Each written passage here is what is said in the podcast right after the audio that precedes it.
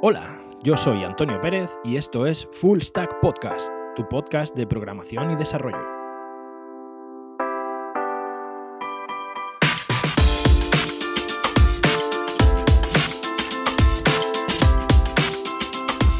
Hola, muy buenas, bienvenidos a este programa número 13 de Full Stack Podcast.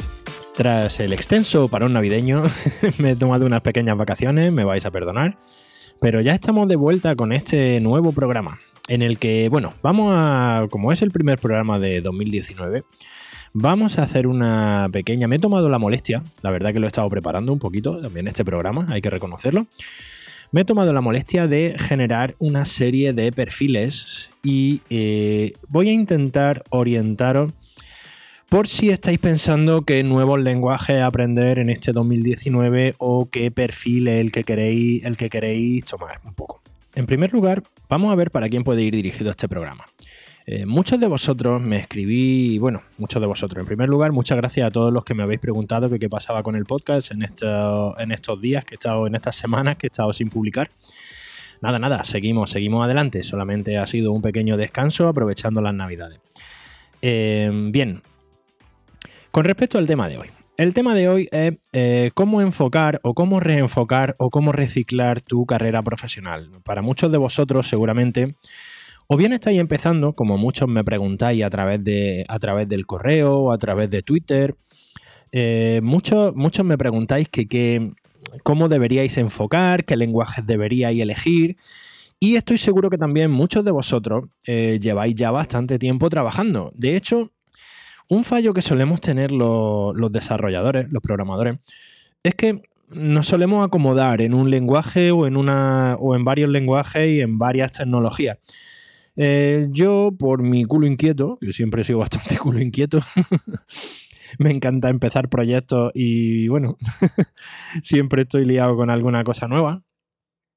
Eh, bien, pues esto de, vez en cuando los desarrolladores, como decía, debemos de salir un poco de nuestra zona de confort, debemos empezar a plantearnos si ya llevamos demasiado tiempo trabajando con las mismas tecnologías y nos estamos acomodando.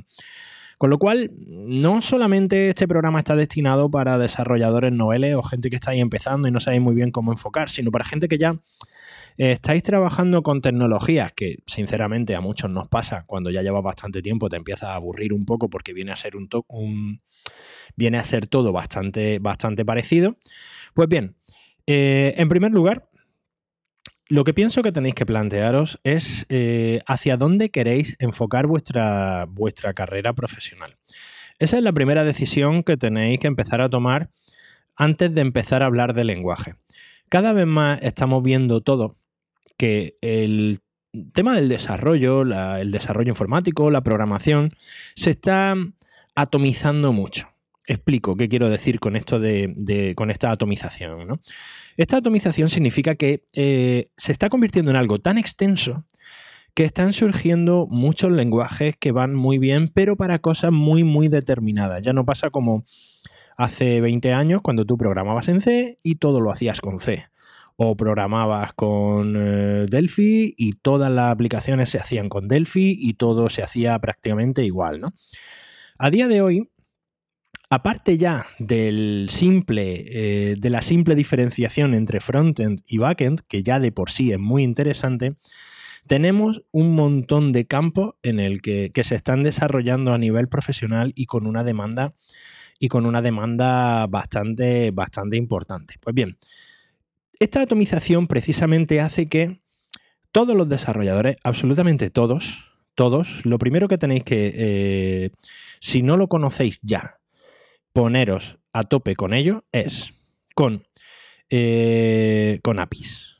APIs. Esto, independientemente del sector al que te quieras manejar, al que te quieras eh, enfocar, o hacia dónde quieras enfocar tu, tu carrera profesional, lo primero que tienes que hacer es eh, familiarizarte muchísimo con APIs. O sea, tienes que saber cómo se crea una API, cómo se llama una API.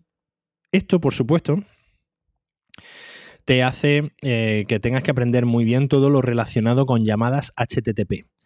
Ya hablamos de ellas en el programa de APIs, las GET, las POST, las PATCH. Todo esto tienes que dominarlo. Y, por supuesto, tienes que dominar a la perfección todo lo relacionado con JSON y con XML. Tanto si te vas a dedicar a una parte que vas a estar más enfocado en backend porque vas a necesitar generar APIs, o si vas a estar más enfocado a una a, un, digamos proyectos más de frontend, que vas a necesitar tomar datos de una API determinada. Esto es innegable a día de hoy. Eh, esto es lo primero que tienes que hacer, independientemente del, del sector al que te quieras enfocar. Necesitas conocer a la perfección cómo gestionar, cómo manejar y cómo crear o tratar un API o gestionar un API. Esto es lo primero, básico, todo, independientemente de lo que vayáis a hacer, necesita un conocimiento bastante importante con API. Bien, a partir de aquí, en el programa de hoy, pasando un poquito por encima, voy a ser un poquito general, eh, vamos a tratar uno, dos, tres, cuatro, cinco perfiles. He generado cinco perfiles, que creo que más o menos a día de hoy es lo que más se está demandando a nivel, a nivel profesional. Al final a todos nos gusta programar, pero a pocos de nosotros nos gusta programar gratis, porque más que nada tenemos la manía de comer y nuestros hijos también. Así que todos queremos cobrar por nuestro trabajo. Así que bueno, en primer lugar, el primer perfil, al, eh, bueno, voy a enumerar un poco los perfiles y luego entro más en detalle en cada uno de ellos. Bien, los perfiles de los que nos vamos a, los que voy a desarrollar un poquito, van a ser, por una, en primer lugar, programación empresarial. ¿Vale? Programación empresarial me refiero a aplicaciones eh, empresariales tipo SAP, CRMs, eh, aplicaciones específicas de gestión para empresas, eh, aplicaciones más tradicionales, lo que más estamos acostumbrados, una aplicación que tú directamente instalas en tu ordenador, ¿vale? A eso es a lo que me refiero con programación empresarial. Por otra parte, eh, tenemos la parte de desarrollo web, ¿vale? En desarrollo web, eh, bueno, lo conocéis todo, el desarrollo de páginas y aplicaciones web. Por otra parte, tenemos el desarrollo de móviles, que es otro perfil que es bastante interesante para un desarrollador. Esta parte de desarrollo móvil, pues bueno, son las aplicaciones móviles, aplicaciones que se instalan. Aquí en desarrollo de aplicaciones móviles, pues la verdad es que mm, tenéis bastante variedad y todavía hay también bastante, bastante demanda. Está muy relacionado con la parte de frontend, por ejemplo, de la, del desarrollo web. Bien, el cuarto perfil empresarial, el cuarto, perdonad, el cuarto perfil profesional que últimamente está tomando muchísimo, muchísima relevancia de un par de años a esta parte, es el mm, Big Data. Ya hace poco hicimos un programa con Iker, un saludo desde aquí, Iker, eh, que en este apartado Iker quizá os podría guiar mejor que yo, pero bueno, voy a intentar dar un poco de luz y si no lo hago bien, por favor, Iker, corrígeme. Bien, el tema de Big Data además es un tema muy demandado, es un tema que muchas empresas están, eh, están vamos, buscando gente para formarla y para, y para desarrollarla. Y por último, un perfil eh, profesional que a mí personalmente me gusta, yo me he dedicado también a esto, y que puede ser también bastante interesante para todos vosotros, es eh, todos estamos oyendo hablar de Internet, del Internet de las cosas, ¿no? Del IoT. Pues bien, este es otro perfil que también está muy demandado. Si os fijáis, a día de hoy tenemos una cantidad de dispositivos brutales que se están desarrollando cada día. solo tenemos que hablar de los Amazon Echo, de eh, Alexa, de, los, eh, de los altavoces nuevos que ha sacado Apple, por ejemplo, eh, de los altavoces nuevos que ha sacado Google, del Apple Watch. Todos estos son dispositivos, pero no nos tenemos que ir ya a las grandes empresas. Dentro de nada, bueno, dentro de nada no, ya la mayoría de fabricantes de electrodomésticos están incorporando versiones de Android. Pero bueno, vamos a entrar más, en detalle un poquito más, un poquito más adelante.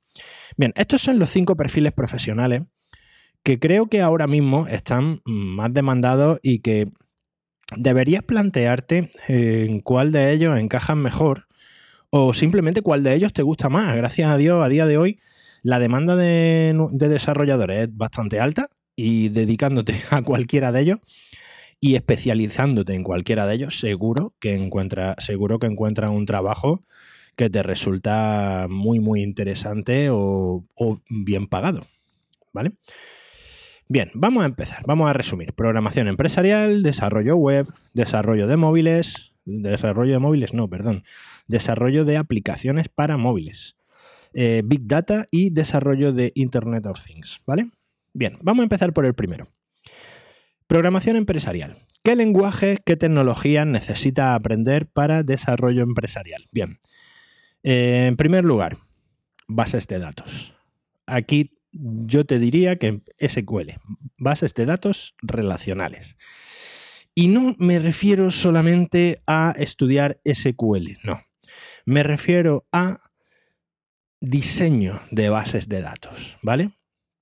Bien, es importantísimo, es importantísimo conocer a nivel de modelo para dedicarte a, realizar y a mantener y a programar eh, aplicaciones de gestión empresarial eh, básicamente lo que se hace es manejar una base de datos. Manejar una base de datos y facilitar el uso interno de las aplicaciones por parte de la empresa. Recordad, las aplicaciones empresariales tienen un sentido y es optimizar los procesos de la empresa. Este es el principal objetivo que tienes que tener en mente cuando te dedicas a este tipo de programación. Todo lo que se hace se hace para mejorar lo que ya hay, para ahorrar tiempo, para ahorrar coste a la empresa y para que la empresa funcione mejor y más rápido, más eficiente en una palabra. Y al final lo que estás gestionando son bases de datos, normalmente relacionales.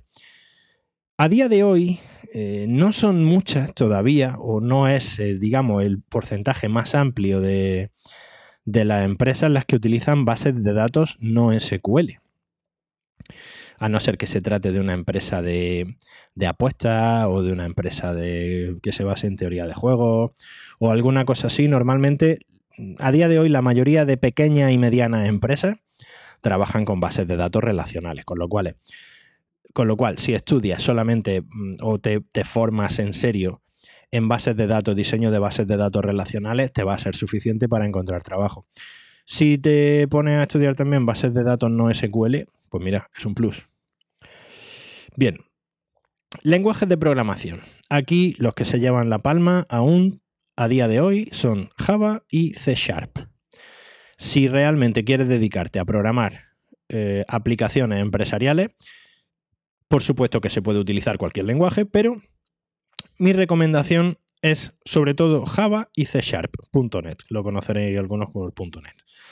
Son, es lo que principalmente se utiliza para este tipo de programación empresarial. Con lo cual, recordad, si este es vuestro perfil, encaja bastante en lo que vosotros queréis hacer, lo que tenéis que aprender aquí sería bases de datos relacionales, que al menos tendréis alguna noción. Y en cuanto a lenguajes, Java y C Sharp. Bien, Pasamos al siguiente punto, desarrollo web. Desarrollo web podría tener incluso su propia subdivisión.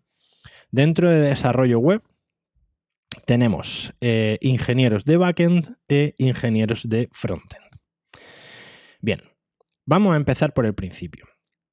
¿Cuál sería tu perfil si quieres dedicarte a desarrollo de backend? Bien, acostúmbrate a trabajar con niveles de abstracción muy, muy, muy altos. ¿Vale? Aquí tienes que dominar a la perfección bases de datos y SQL. Aquí sí es interesante ya a día de hoy que empieces a manejar bases de datos no SQL, no relacionales. Eh, vas a hincharte de ver APIs. Acostúmbrate a, a trabajar sin ver pantalla. O sea, eh, aquí lo que es súper importante es bases de datos SQL y APIs, sobre todo. Bien. En cuanto al lenguaje, mi recomendación si quieres dedicarte a ser ingeniero de backend. Lenguajes que deberías plantearte aprender. Uno de estos tres mínimo. O Rails, que es el que yo recomiendo, porque soy desarrollador de Rails, como algunos de vosotros ya sabréis. Pero bueno, mi recomendación sería Rails, más que nada porque, bueno, te permite trabajar muy, muy rápido. Otra muy buena opción sería Python con Django. Bueno, Rails con Ruby, o por supuesto, Ruby on Rails. Ruby el lenguaje, Rails el framework. Eh, como segunda opción, Python con Django Flask como framework. Y una tercera opción que es muy interesante también es Golang, el lenguaje de Google. Este lenguaje, eh, una especie de C con esteroides, como dirían los, americanos, eh, que funciona muy, muy, muy bien en entornos concurrentes. En entornos, con, en entornos de, de desarrollo multihilo, de desarrollo multiproceso. Go es un lenguaje que funciona realmente, realmente bien. Así que si quieres trabajar con backend, eh, especialízate. No hace falta que lo aprendas todo. O en cierto modo sería bueno que tuvieras también nociones de todos, pero especialízate en alguno porque realmente ahora mismo la demanda de cualquiera de estos tres lenguajes es eh, muy alta. Con lo cual vas a conseguir eh, un buen trabajo y un buen futuro. Eso sí, eh, independientemente del lenguaje. Lo más importante aquí es el mindset que tú tengas, o sea, la, mentalidad. una cosa muy importante para trabajar en backend testing. Testing sí o sí. Test all the fucking time. No sé si me habéis oído alguna vez decirlo, ¿no? Lo voy a repetir más. Y muchas veces más. Testing. Ten en cuenta que cuando trabajas en backend, la mayoría del tiempo no ves la respuesta directamente de tu trabajo. Cuando tú trabajas en backend, como mucho vas a ver la respuesta que tienes de un JSON en Postman. ¿Vale? Así que mm, no olvidéis que que, por eso digo que el nivel de abstracción tiene que ser muy, muy alto y el testing aquí es tan importante porque realmente si no, no sabes si está funcionando bien tu código o no está funcionando bien tu código, porque al final lo único que también con Postman lo que hace es comprobar endpoints, ¿vale? Así que, bueno, la programación de backend quizá también debéis tener en cuenta que la, la curva de aprendizaje va a ser más larga, no es como empezar a trabajar en frontend. En frontend, desde el día 1 estás empezando a ver resultados. En backend vas a pasar las primeras semanas seguramente mm, planteándote qué estás haciendo en este mundo y, y pensando que deberías dedicarte a otra cosa. Realmente backend al principio es un camino duro pero bueno, al final se sale, ¿eh? al final se sale. Al final, si persevera, si persevera, al final obtiene, muy buenos frutos. Así que bueno, estas son mis recomendaciones para desarrollo web en torno a backend. Lo más importante, lo dicho, bases de datos y SQL y eh, gestión de APIs, como todo, pero luego a nivel de lenguajes, o Rails, o Python, o Go. Desarrollo web, desarrollo ingenieros de frontend. Si lo que te gusta son los colores, si te gustan ver cosas, pasearse por la pantalla, grandes, eh, grandes animaciones que corren de arriba a abajo y el diseño, si tienes un punto de diseñador gráfico, aparte de desarrollador, cosa que yo no tengo. Yo necesito apoyarme siempre en un buen diseñador gráfico porque si no, mi trabajo daría bastante pena. ¿eh? os, lo digo, os lo digo desde el, con el corazón en la mano. Pues bien, en frontend. En frontend realmente creo que todos intuiréis más o menos por dónde va la cosa. En frontend necesitas trabajar con un framework JavaScript. Para ser desarrollador de frontend necesitas trabajar con eh, JavaScript. Eh, muy feo, pero el mejor que hay para frontend. Mis recomendaciones, cualquiera de los dos, tanto Angular como React. Ahora mismo, bueno, Vue también, o Vue, o como se diga. Eh, tiene también, es bastante interesante y cada vez va teniendo más demanda. Pero a día de hoy, los principales puestos de trabajo que se están ofertando son en frontend, con Angular o con React. Cualquiera de los dos, si os especializáis y le echáis horas, porque al final en, programación lo que cuenta es echarle horas, echarle horas a cualquier lenguaje. Eh, Cualquiera de estos dos os va a servir para conseguir este objetivo. Cualquiera de estos dos os va a servir para labraros un bonito, un bonito porvenir. Así que recordad, para frontend, JavaScript con, con TypeScript si vais a utilizar Angular o React. ¿Vale? Esto en cuanto a desarrollo web. Si por el contrario lo que te gusta a ti es manejar cacharritos, móviles, eh, te gustan las pantallas pequeñas y te apasiona que trabajar para 18 millones de tamaños de pantalla diferentes, entonces tú tienes que dedicarte a desarrollo para móviles. Bien, el desarrollo de aplicaciones móviles en realidad es bastante, es bastante parecido al desarrollo de frontend. Eh, de hecho, tanto con Angular como con React, tú puedes desarrollar aplicaciones para móviles. Ahora lo veremos. Eh, aquí, eh, lo primero que tendría, mi recomendación sería que al principio empezara aprendiendo algún lenguaje con el que puedas realizar aplicaciones híbridas. ¿Vale? Esto significa a día de hoy, seguramente habrá más, pero la principal demanda es, uno, Ionic, que tiene muchísima demanda, que al final Ionic no deja de ser un framework de Angular, con, bueno, una, o una librería de Angular específica para trabajar con pantallas de móviles. Y por otra parte, React Native. Bien, cualquiera de los dos te va a servir también. Cualquiera de estas dos. Esto puedes tomártelo como un primer paso. ¿Por qué? Pues porque directamente con cualquiera de estos dos lenguajes o plataformas va a poder desarrollar aplicaciones tanto para iOS como para eh, Android. Que no me acordaba. Aquí se me olvidan a mí también a veces unas palabras que vaya tela. Bien, con cualquiera de los dos va a poder realizar aplicaciones híbridas para cualquiera de los dos. Hay una opción que también es bastante interesante últimamente, que seguramente la habréis oído y a la que quiero dedicarle un programa dentro de no mucho tiempo, que es a las aplicaciones web progresivas. Habréis oído hablar de las Progressive Web Apps, ¿vale? Ya se pueden realizar Progressive Web Apps con bastantes lenguajes.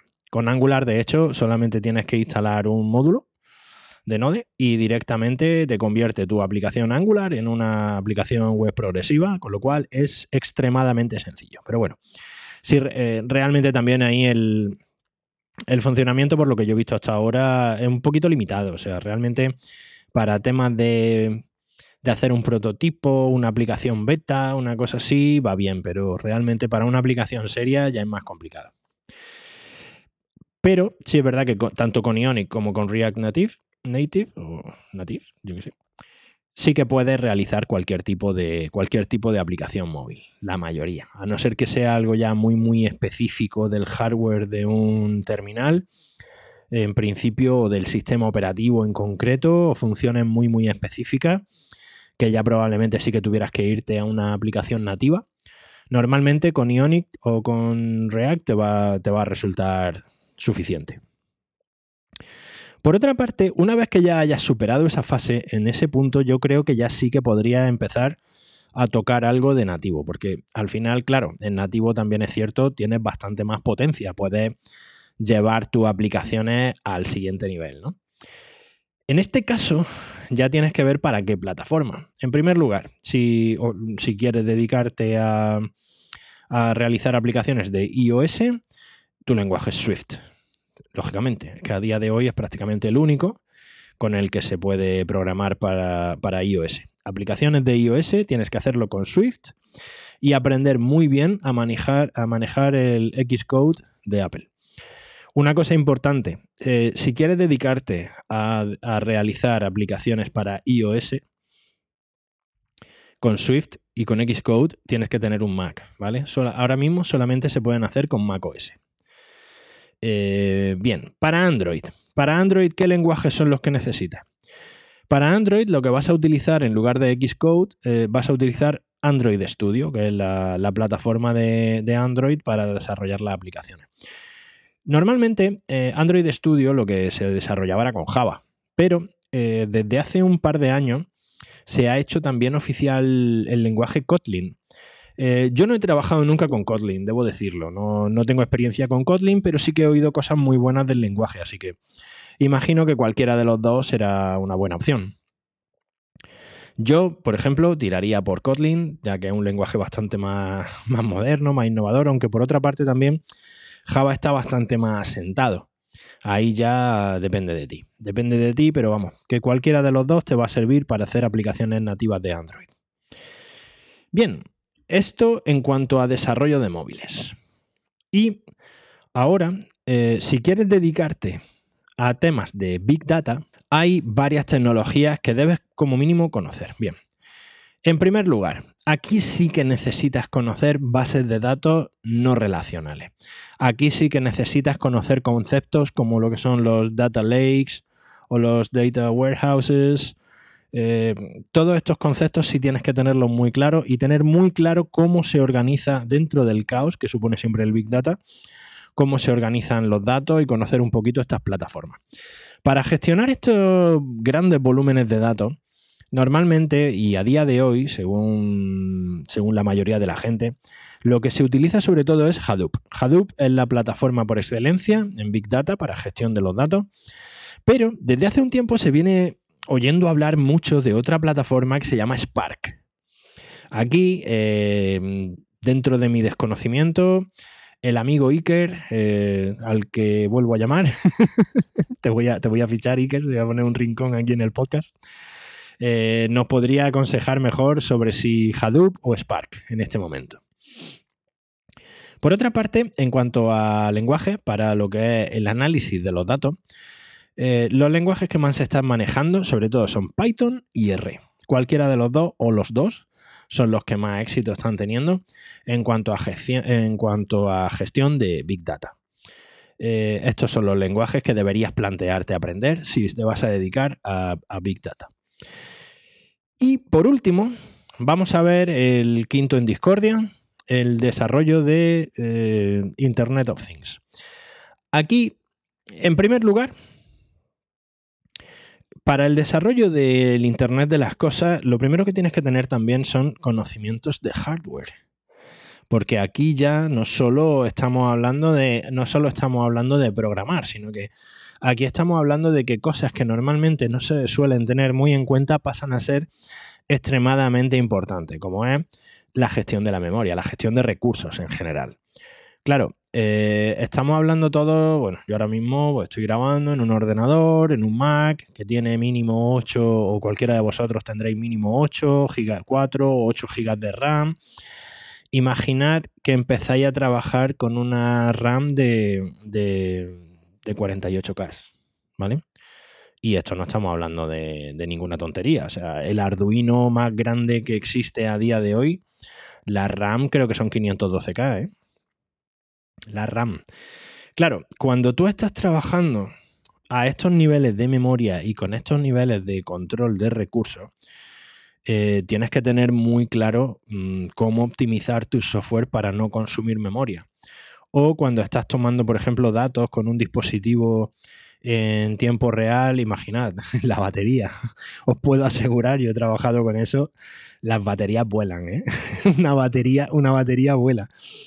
Eh, yo recuerdo una vez trabajé en un, proyecto en el que mi primera idea fue dejar el, controlador eh, dormido con la batería y, precisamente funcionando, digamos, en, en stand-by. Y os digo que al final pusimos un interruptor porque es que el tiempo de vida de la batería se nos reducía como a 50 veces menos. O sea, son cosas que realmente ya tienes que empezar a considerar otro tipo de cosas, ¿vale? O sea, aquí sí que tienes que meterte a fondo en conocer eh, hardware, eh, baterías, memorias, tipos de memoria, velocidades de acceso a la memoria, eh, interrupciones. O sea, son, son conceptos ya muy de bajo nivel. Aquí ya os estáis bajando a muy, muy, muy, muy bajo nivel. Es muy bonito, porque es muy bonito, trabajar con todo esto es muy bonito, pero a veces te digo que si estás trabajando con algún aparato, hay veces que te dan ganas de coger el aparato y estrellarlo contra la pared. Pero bueno, todo tiene, todo tiene sus cosas. Si os gusta cacharrear, os gusta el hardware, os gusta, os gusta todo este tipo de cosas, realmente os digo que, todo este proceso se disfruta y, y cuando al final empieza, cuando al final creas tú un aparato que después de 8 o 9 meses desarrollando, 8 o 9 meses planificando, cambiando piezas, cambiando componentes, cambiando diseño, y al final resulta que después de ese tiempo consigues hacerlo funcionar y ves que funciona como tú quieres, esa sensación, yo en mi vida como desarrollador he conocido pocas sensaciones tan placenteras como esa. ¿eh? Bueno, en cuanto al lenguaje, Bien, aquí, mm, como no, vamos a tener que bajar mucho de nivel, ¿vale? Aquí realmente el lenguaje que yo recomendaría realmente es C. Porque al final, C es como el anillo único de Sauron. O sea, C es el lenguaje que domina a todos los lenguajes. C es el lenguaje de más bajo nivel que tenemos y el que mejor nos permite trabajar a nivel de hardware. Por otra parte, eh, también es verdad que si, bueno, si para este tipo de cosas, claro, no vas a desarrollar una interfaz gráfica en C, lógicamente, ¿no? Pero sí que algunas partes de la máquina sí que las va a hacer. algunas partes del firmware y del desarrollo de lo que es la, propia, la propia ROM que va, que va a instalar dentro del propio controlador o del propio microcontrolador, normalmente la vas a hacer en C. En C o en C. Bien, otro lenguaje que se utilizan mucho aquí, Java. Y luego, precisamente, si tienes que hacer este tipo de interfaz gráfica y tal, también puedes utilizar JavaScript. JavaScript para esto es hiperflexible. O sea, JavaScript veis que lo podéis utilizar tanto de bajo nivel como de muy alto nivel. Poco a poco me voy replanteando por qué le tengo tanta manía a JavaScript. Pero luego me acuerdo de lo feo que es cuando lo escribe y se me pasa. Es que es muy feo para escribirlo, es muy feo. Bien, y otro lenguaje que también funciona muy bien a bajo nivel es Python. Python también es un lenguaje, por ejemplo, si habéis trabajado alguno con una, con una Raspberry, con una Raspberry Pi, normalmente una Raspberry Pi, em, imaginad, eh, ahora últimamente, no sé si habéis oído todo hablar mucho de las eh, redes mesh. Con esto de los, precisamente con esto de, de Apple Home, de, de HomeKit y demás, eh, se habla mucho de redes mesh. Pues mm, sin irnos a, este tipo de redes mesh prefabricadas, normalmente una configuración muy típica de una red mesh mm, en una casa o en un controlador industrial o en algo que incluso puedes hacer tú si le echado un poquito de tiempo y te gusta este tipo de cosas, es utilizar una serie de, de Arduinos, por ejemplo, que actúen como terminales y repetidores entre sí con una serie de shields. Y eh, todo esto Arduino, al final lo que hacen, por ejemplo, es recopilar datos para enviarlos a una Raspberry Pi que tenemos ya conectada a Internet.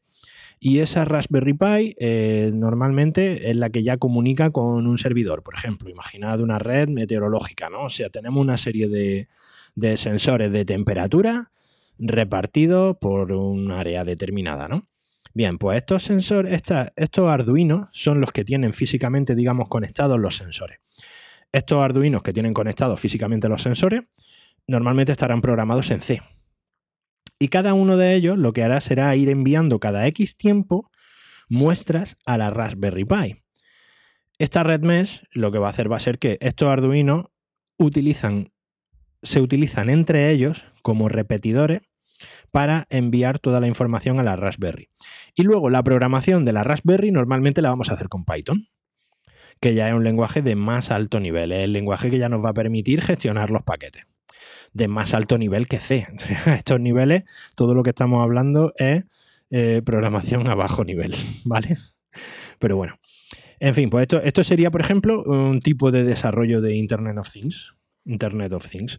Eh, los equipos, por ejemplo, más modernos de aire acondicionado trabajan así. No trabajan con Arduino y con Raspberry Pi, pero trabajan de esta manera. Al final es una red mesh eh, repartida por un edificio y una unidad de control que gestiona la temperatura en las distintas plantas, en los distintos departamentos y gestionan y accionan una serie de y accionan una serie de una serie de de consolas de aire, de máquinas. O sea, al final esto es. Esto no. no esto, por ejemplo, es una aplicación de, de, este, tipo de, de, este tipo de desarrolladores. Eh, por ejemplo, lo que, lo que hacen a día de hoy. Eh, esto habréis visto, por ejemplo, con los Amazon Echo. Al final, si tú pones 5 Amazon Echo en tu casa, al final lo que estás creando, aunque tú no lo sabes, estás creando una red mesh. ¿Vale? Y eso es pues, para, para las aplicaciones pues, que, tiene, que te ofrece Amazon Echo. Si ahora, por ejemplo, tú imagínate eh, los robots inteligentes, bueno, inteligentes entre comillas, los, eh, los robots estos como el que tengo yo que me barre y me friega la casa, pues e, ese robot al final, si tú ese robot lo comunicas con otro dispositivo dentro de tu casa, al final lo que estás creando es una red mesh. Y es este tipo de desarrollo lo que hace que este tipo de desarrollo también es bastante bonito. Entonces, si, todo este tema también te resulta interesante, a día de hoy también tiene mucha demanda. Pensad que, que todos los, los fabricantes de electrodomésticos y de aparatos para el hogar ahora mismo se están están luchando para, para, sacar cosas nuevas, para desarrollar todo este tipo de cosas. Y cada vez va a estar todo mucho más integrado.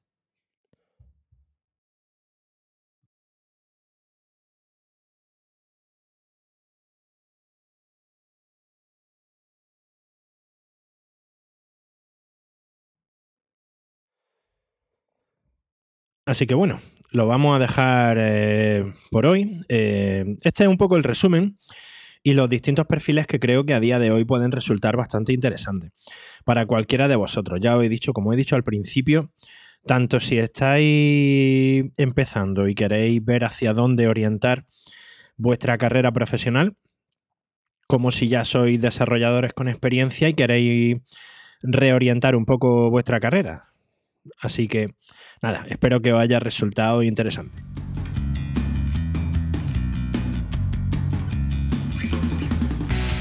Y cómo no, cómo no, vamos a hablar de la herramienta de la semana. Esta semana, más que una herramienta, eh, os traigo una plataforma. Aprovechando que estamos hablando de formación y estamos hablando de lenguaje y estamos hablando de aprender cosas nuevas, os voy a recomendar simplemente la plataforma que yo uso, o sea, algo que yo uso a diario. Y es eh, Udemy. Udemy, o Udemy, con Y, Udemy es una plataforma de cursos en la que tú puedes comprar cursos de una calidad realmente muy muy buena. Que conste que a mí Udemy no me patrocina ni nada, o sea, os lo recomiendo porque es lo que yo utilizo. Es más, eh, os voy a dar un, un, pequeño truco, que es el que yo hago también muchas veces. Porque si es verdad que en Udemy cuando te metes de primera a lo mejor ves un curso que cuesta 200, 300 euros, te puede asustar un poco, ¿no? Cursos que realmente son muy buenos, cursos que a lo mejor tienen 20, 25 horas de vídeo, que realmente programa aplicaciones reales con esos cursos. Pues eh, yo, por ejemplo, el truco que utilizo es que los cursos que me van interesando o que de vez en cuando voy viendo, lo que hago es que si el curso, por ejemplo, está todavía a su precio normal, digamos 100, un curso que cuesta 100, 150 euros, ¿no?